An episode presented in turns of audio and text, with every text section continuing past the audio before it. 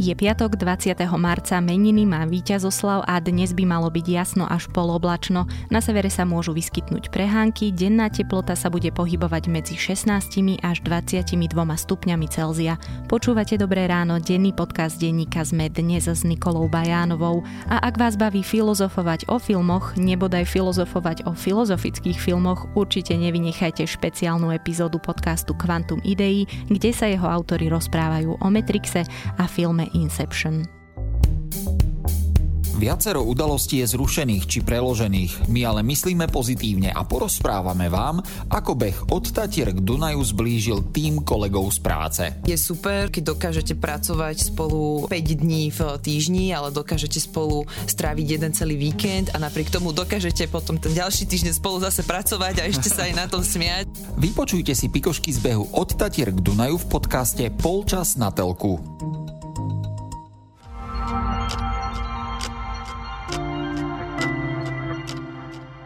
Teraz už krátky prehľad správ. Vláda Petra Pellegrini ho dnes podá demisiu. Novú vládu na čele s Igorom Matovičom vymenuje prezidentka Zuzana Čaputová už zajtra. Podľa ho dostane nová vláda od končiaceho kabinetu plne funkčný štát, avšak pre situáciu okolo nového koronavírusu v ťažkom čase.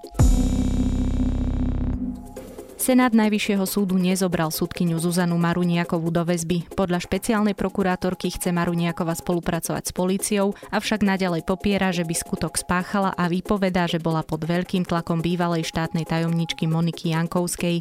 Maruniaková mala sprostredkovanie cez Jankovsku prijať úplatok od Mariana Kočnera za rozhodnutie v jednej zo sporných zmeniek televízie Markíza. Väzobne nebudú stíhať ani podnikateľa Ladislava Mojžiša obvineného z podplácania.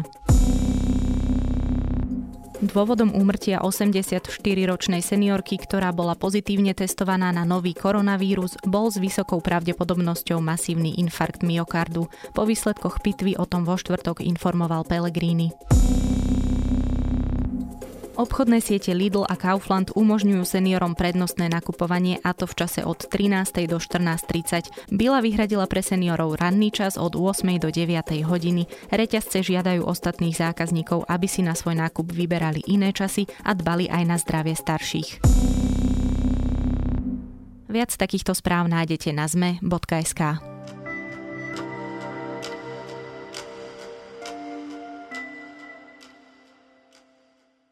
Už týždeň platia na Slovensku sprísnené opatrenia, zatvorené sú všetky školy, letiská aj hranice, dopravcovia zrušili medzinárodné spoje, nekonajú sa ani spoločenské podujatia, od pondelka je zatvorená aj väčšina obchodov a výrobu prerušia všetky automobilky. Od oznámenia prvého prípadu ubehli dva týždne a počet nakazených prekonal 120. Na Slovensko medzičasom priviezli milión rúšok z Číny a viac ako 100 tisíc rýchlo testov. Ako to vôbec s testovaním ľudí na Slovensku vyzerá, to už sa budem pýtať reportéra domácej redakcie denníka ZME Jana Krempaského. Ten rozsah testovania musia vždy zvažovať odborníci a ten rozsah testovania je dnes vykonávaný v takej potrebnej miere, v akej si úrady a nemocnice e, myslia, že je potrebný.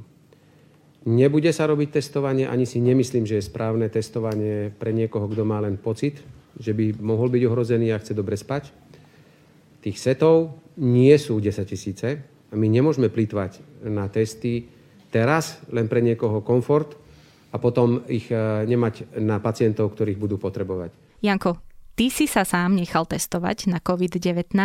Prečo? Máš nejaké príznaky? Nie, nemám žiadne príznaky, ale prišla nám taká ponuka do redakcie ako aj iným médiám že súkromná sieť laboratórií, ktorá sa volá Alfa Medical a patrí medzi jedný z najväčších na Slovensku, ide spúšťať testovanie pre záujemcov na koronavírus, na infekciu koronavírusom, tak sa nám to zdalo zaujímavé spraviť to reportážne, tak preto ako človek, ktorý pokrývam v redakcii koronavírus, teda nie len ja, ale aj ostatní, tak som navrhol, že by sme to mohli spraviť reportážne a že sa teda otestujem. A nemám žiadne príznaky, teda zatiaľ ani viditeľné, ani nejaké, že by som niečo už pociťoval, že by niečo na mňa liezlo, ako sa ľudovo povie. Predtým, ako sa dostaneme k tomu, ako to celé dopadlo, s takýmto typom testovania, tak aspoň v krátkosti opíš, ako to prebiehalo. Áno. No práve, že pre mňa to bolo tak dosť prekvapivé, hoci niektorí sa mi aj smiali, že v svojich 46 rokoch som ešte nezažil takýto odber, lebo pre mňa to bol dosť nepríjemný odber. Keď tam človek príde autom, tak bežne povedia, že treba najskôr zakašľať pred tým a, a vysmrkať si nos, čo je normálne, ale potom takou dosť dlhou špajdlou, na konci ktorej je tampón, tá špajdla mohla mať taký 10 cm. Ide ten pracovník, ten zdravotník, ktorý robí odber človeku až na koreň jazyka, ba priam až do hrdla, čo prirodzene aj ma na to upozornil, vyvoláva v tebe pocit nejakého napínania a otáča to tam, takže je to prvá veľmi nepríjemná vec. A potom druhá vec ide z nosa, stier a to takisto rovnaká dlhá, e, dlhá špajdla e, s tým tambonom na konci ide do nosa a dosť hlboko, tak človek, e, teda aspoň ja osobne subjektívne, som mal pocit, že mi prepichne nos, takže nebolo to nič príjemné, aj keď samozrejme, že je zase niečo strašné, to by som ako nenazval. Toto bol taký môj intenzívny zážitok z reportáži. Toto bolo v Bratislave, bolo to teda u súkromnej spoločnosti, ale normálne pôvodne si mali za to ľudia v podstate platiť teraz už túto možnosť nemajú. Vlastne oni ju ani nikdy nemali. V stredu povedali predstavitelia tohto Alfa Medicalu, že za jedno vyšetrenie si budú zájomcovia platiť 30 eur, čo podľa ich vyjadrení sú čisto iba náklady na toto vyšetrenie, na tento odber, že na tom nechcú nejakým spôsobom zarábať.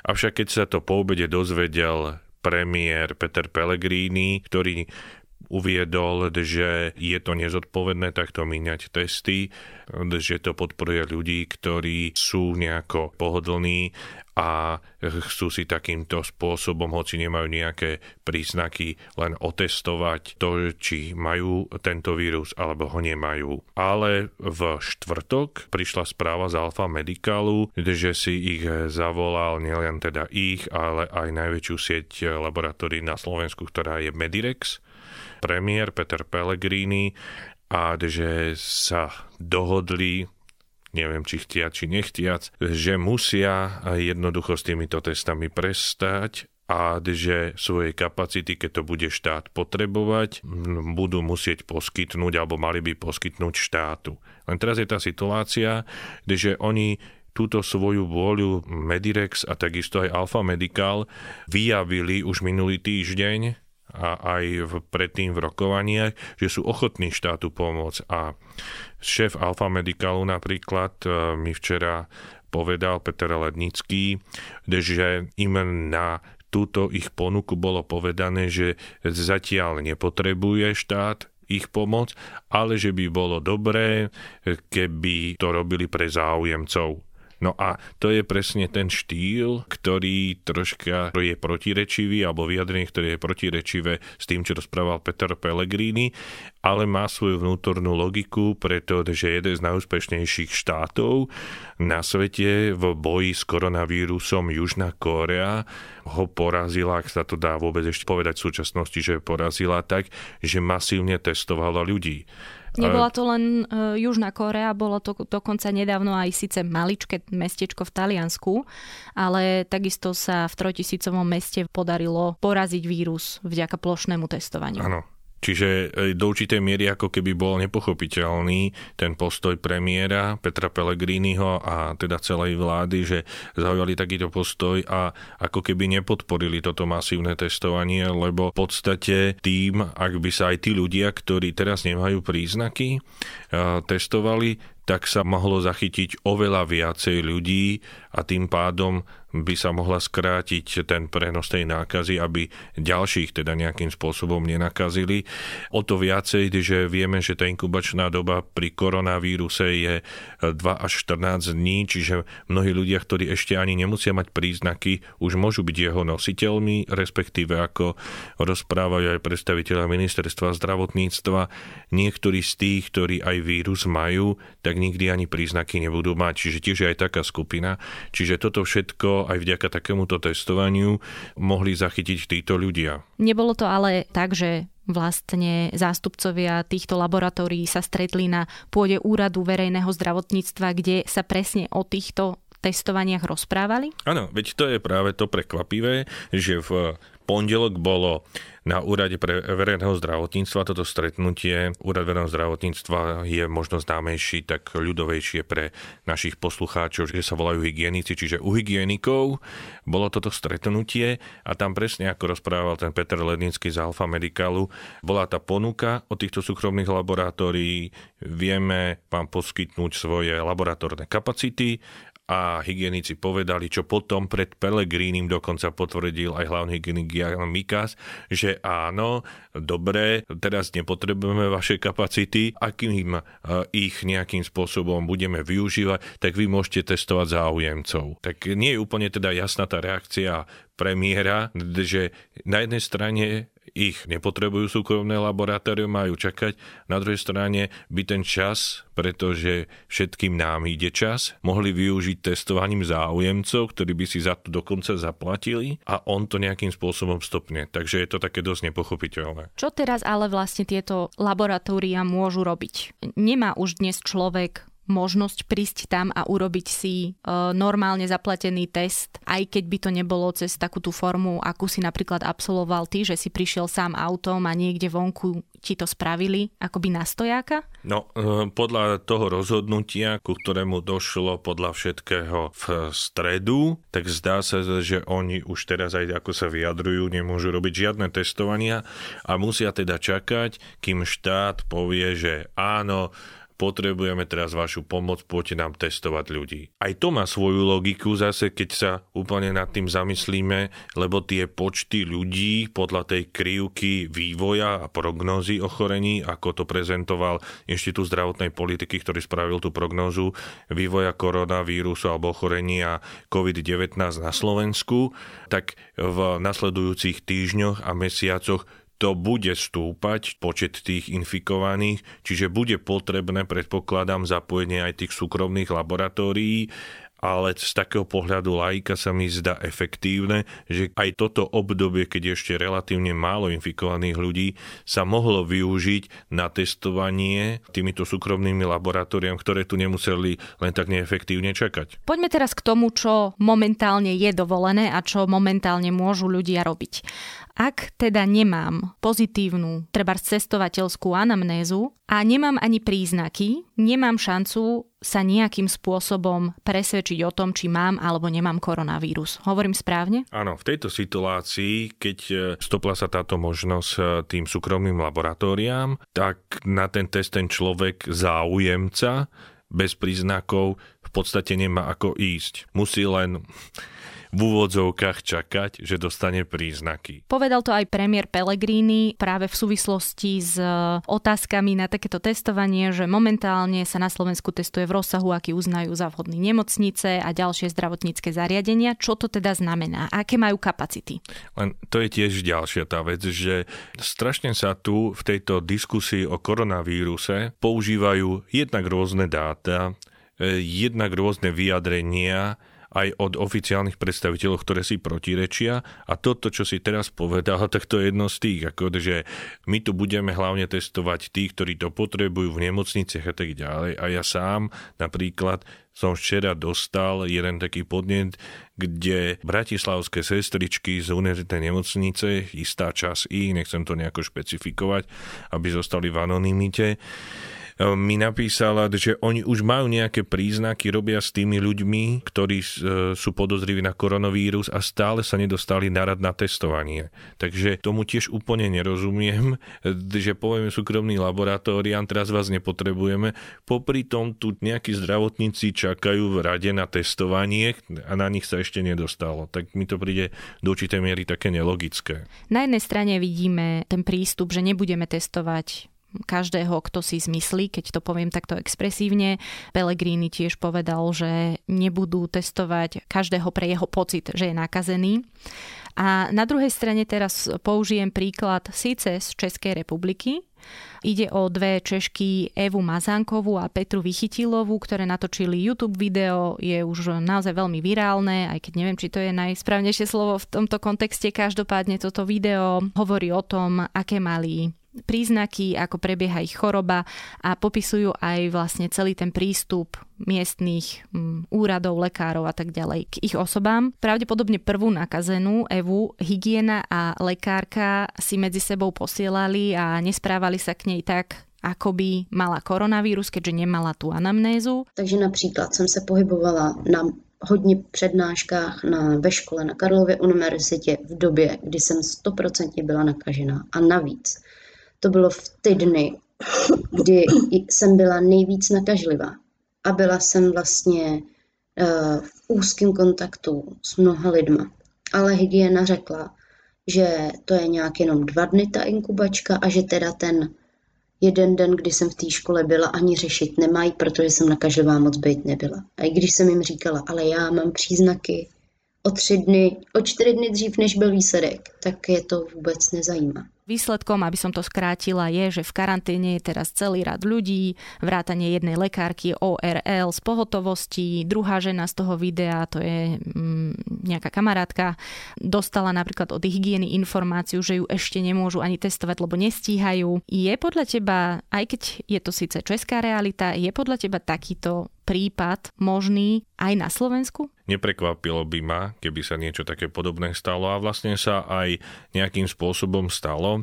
E, však minulý týždeň bola veľká kauza v Ružinovskej nemocnice o tom, že z, zo Spojených štátov z Miami sa vrátil jeden bohatý slovenský podnikateľ, ktorý mal príznaky koronavírusu a zavolal tam prednoské polúcnej kliniky a Marte Hajkovej a ona mu povedala, že teda nech príde do Ružinovskej nemocnice bez toho, aby po neho poslala sanitku, tak prišiel, tak ľudovo povedané, po vlastných a tam mu spravili celý rad vyšetrení, lebo mal oboj strany zápal pľúc. No a keď mu robili rengén týchto pľúc, tak to tomu lekárovi, ktorý to robil, nedalo a spýtal sa ho na jeho cestovateľskú anamnézu a rovnako, keď zistil, že bol v Spojených štátoch, tak mu dal spraviť test na koronavírus. A na druhý deň zistili, že ten muž má koronavírus. V dôsledku toho museli zatvoriť kliniku, pretože ten muž e, tam jednoducho chodil po tých chodbách, chodil na vyšetrenia, na CT, na rengén, na ďalšie vyšetrenie, na ktoré inak chodí celá nemocnica. Dokonca tam strávil noc, hoci univerzita nemocnica Bratislava, pod ktorú Ružinovská nemocnica patrí, tvrdila, že spal na samotke, tak či tak muselo ísť 20 zamestnancov tej nemocnice do karantény a tým pádom sa ako keby, že znefunkčnila jedna plúcna klinika a na celý Bratislavský kraj zostala len, je už len jedna plúcna klinika. A ako vieme, tá nemocnica Bratislava je mnohokrát koncová pre celé Slovensko. Takže, ale toto nebol jediný prípad, stalo sa to aj v iných častiach univerzitnej nemocnice, že kvôli takýmto našlapným mínam, že o niekom nevedeli, že je koronavírus pozitív, tak proste odstavili nejakých zdravotníkov. Stáva sa to aj záchranárom, že ľudia zamlčia cestovateľskú anamnézu a potom sú odstavení záchranári, ktorí už bijú tiež na poplach, že ak s tým niečo nezačnete robiť, tak jednoducho nebude mať kto si sadať do tých záchraniek a keď niekomu zlyhá srdce, tak nebude mať pre ňo kto ísť. Vlastne dnešným dňom končí vláda premiéra Pellegriniho. E, s akými odporúčaniami odovzdáva kabinet do rúk Igora Matoviča. A s akými výzvami tiež? Teraz stále je otázka, že vlastne ako sa bude tento koronavírus ďalej vyvíjať, čiže tak z prognostického hľadiska, že dokedy tieto prísne opatrenia, ktoré zaviedla vláda Petra Pellegriniho, budeme musieť nejakým spôsobom dodržiavať. Druhá vec je ekonomická, že nakoľko dokážeme na Slovensku vlastne, keď to poviem tak, zjednodušene nepracovať alebo nepracovať na 100%, takže to je veľa premenných, ktoré nejakým spôsobom sú pre nás zatiaľ neznáme.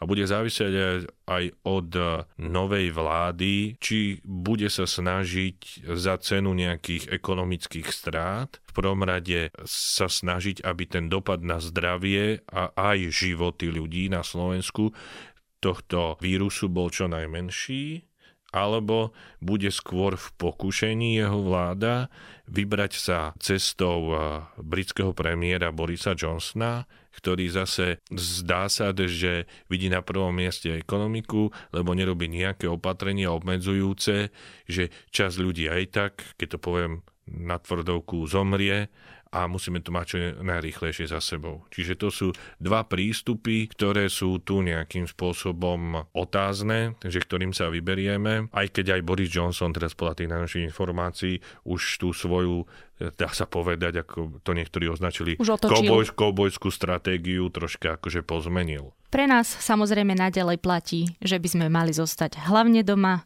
mali by sme nosiť rúška, mali by sme si umývať ruky a ja ďakujem Janovi Krempaskému z domácej redakcie Denníka ZME. Odkazujem im, aby naozaj ich jedinou prioritou bol boj s koronavírusom, aby jedinou prioritou vlády bola ochrana zdravia a bezpečnosť Slovákov a Sloveniek a tých všetkých, ktorí tu žijú a aby ich ďalšou prioritou bolo zmiernenie ekonomických dopadov na všetky firmy, ľudí, rodiny. Až potom, keď toto všetko zvládneme, som ja osobne, podpredsedničky a podpredsedovia vlády, ako aj všetci ministri, pripravení zodpovedne čeliť akýmkoľvek atakom, útokom a politickým súbojom.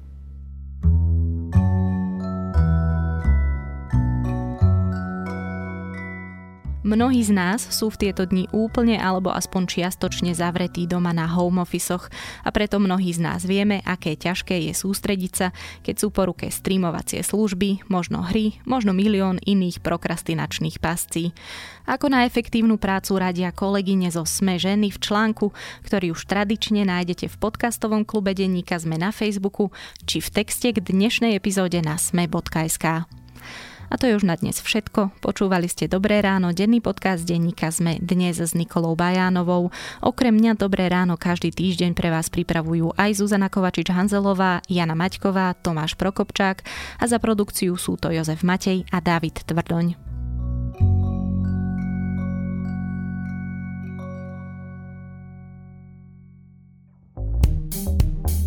Viacero udalostí je zrušených či preložených, my ale myslíme pozitívne a porozprávame vám, ako beh od Tatier k Dunaju zblížil tým kolegov z práce. Je super, keď dokážete pracovať spolu 5 dní v týždni, ale dokážete spolu stráviť jeden celý víkend a napriek tomu dokážete potom ten ďalší týždeň spolu zase pracovať a ešte sa aj na tom smiať. Vypočujte si pikošky z behu od Tatier k Dunaju v podcaste Polčas na telku.